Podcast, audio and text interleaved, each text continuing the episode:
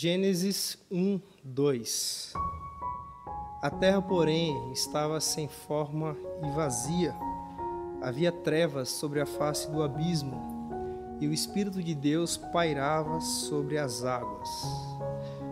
Queria falar sobre caos. Aqui em Gênesis, no início de tudo, na nossa origem, já aparece na, na história da criação essa palavra que nos é tão familiar caos.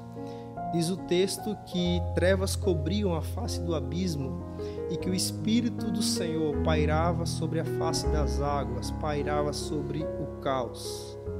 Antes mesmo da queda do que chamamos de pecado original, que afetou de forma infinitamente maior e com mais intensidade não só os homens, mas a criação, a natureza e o cosmo como um todo, o texto fala de caos na nossa Gênese e que o Espírito de Deus já estava pairando, trazendo equilíbrio e colocando tudo no seu devido lugar.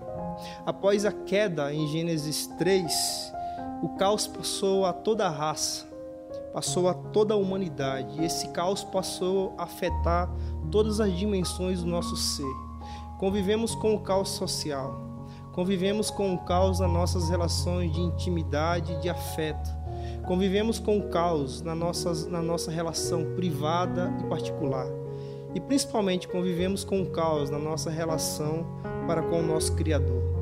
Desde então, a história da humanidade passou a ser uma história marcada pela desordem, pelo desequilíbrio, pela confusão e pelo caos.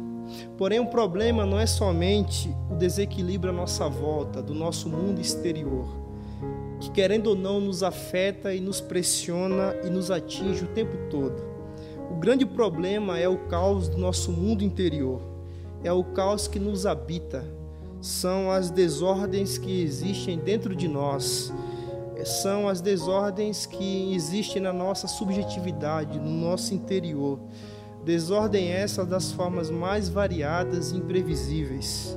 As nossas fobias, os nossos medos, as nossas angústias, esses sentimentos que surgem e nem sabemos como chegaram e tiram o nosso fôlego e roubam a nossa esperança e assaltam a nossa esperança e nos inundam de pavor, de insegurança, de pânico e tira a nossa paz e o nosso equilíbrio e nos faz sentir exatamente o que a criação sentiu em Gênesis: caos a boa notícia é que o Espírito Santo, o Espírito de Deus, que trouxe ordem ao caos em Gênesis, esse mesmo Espírito, ainda hoje, pouco a pouco, continua colocando em ordem o nosso mundo interior, o nosso mundo exterior. Ele continua pairando sobre nós e ele não desistirá de nós e ele vai cumprir a sua missão de trazer ordem ao nosso caos interior, ordem ao mundo criado, ordem a todas as coisas debaixo do céu. Ele vai continuar pairando e se movendo, pouco a, e pouco a pouco colocando no lugar tudo aquilo que foi tirado do lugar depois da nossa rebelião e do nosso pecado. Caos é uma palavra que nos é bem familiar num tempo como esse de pandemia global, de afastamento social, de incertezas, de más notícias, de medo e de morte. Quantos nesse exato momento estão vivendo dias de caos, das formas mais diversas, das formas mais variadas? Eu queria te encorajar, através dessa devocional, a ser um agente de Deus nesse tempo de caos. A ser um agente de Deus que leva a palavra presença de Deus, ou a presença palavra de Deus, aos corações que se encontram em desordem, aos corações que estão abatidos, aos corações que estão desesperançados, aos corações que se encontram em absurda confusão. Que você seja esse agente de Deus, que é habitado pelo Espírito de Deus, que vai colocando em ordem o caos do mundo, do máximo de pessoas possíveis à sua volta.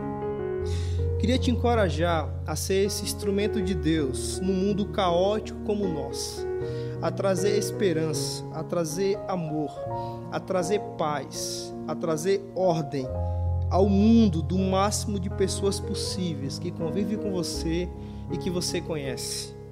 Que o Espírito do Senhor, que trouxe ordem em Gênesis, que está trazendo ordem ao mundo pós-rebelião, pouco a pouco, que esse Espírito do Senhor traga ordem à minha e à sua vida, à minha e à sua história. Traga ordem através de nós, a todos os que amamos e que nos cercam. Seja você esse instrumento de Deus para trazer ordem ao mundo à sua volta. Seja você esse instrumento de Deus ou esse agente de Deus para esse mundo que se encontra em caos. Essa é a minha oração e esse é o meu desejo. Que Deus te use para isso, em nome de Jesus. Amém.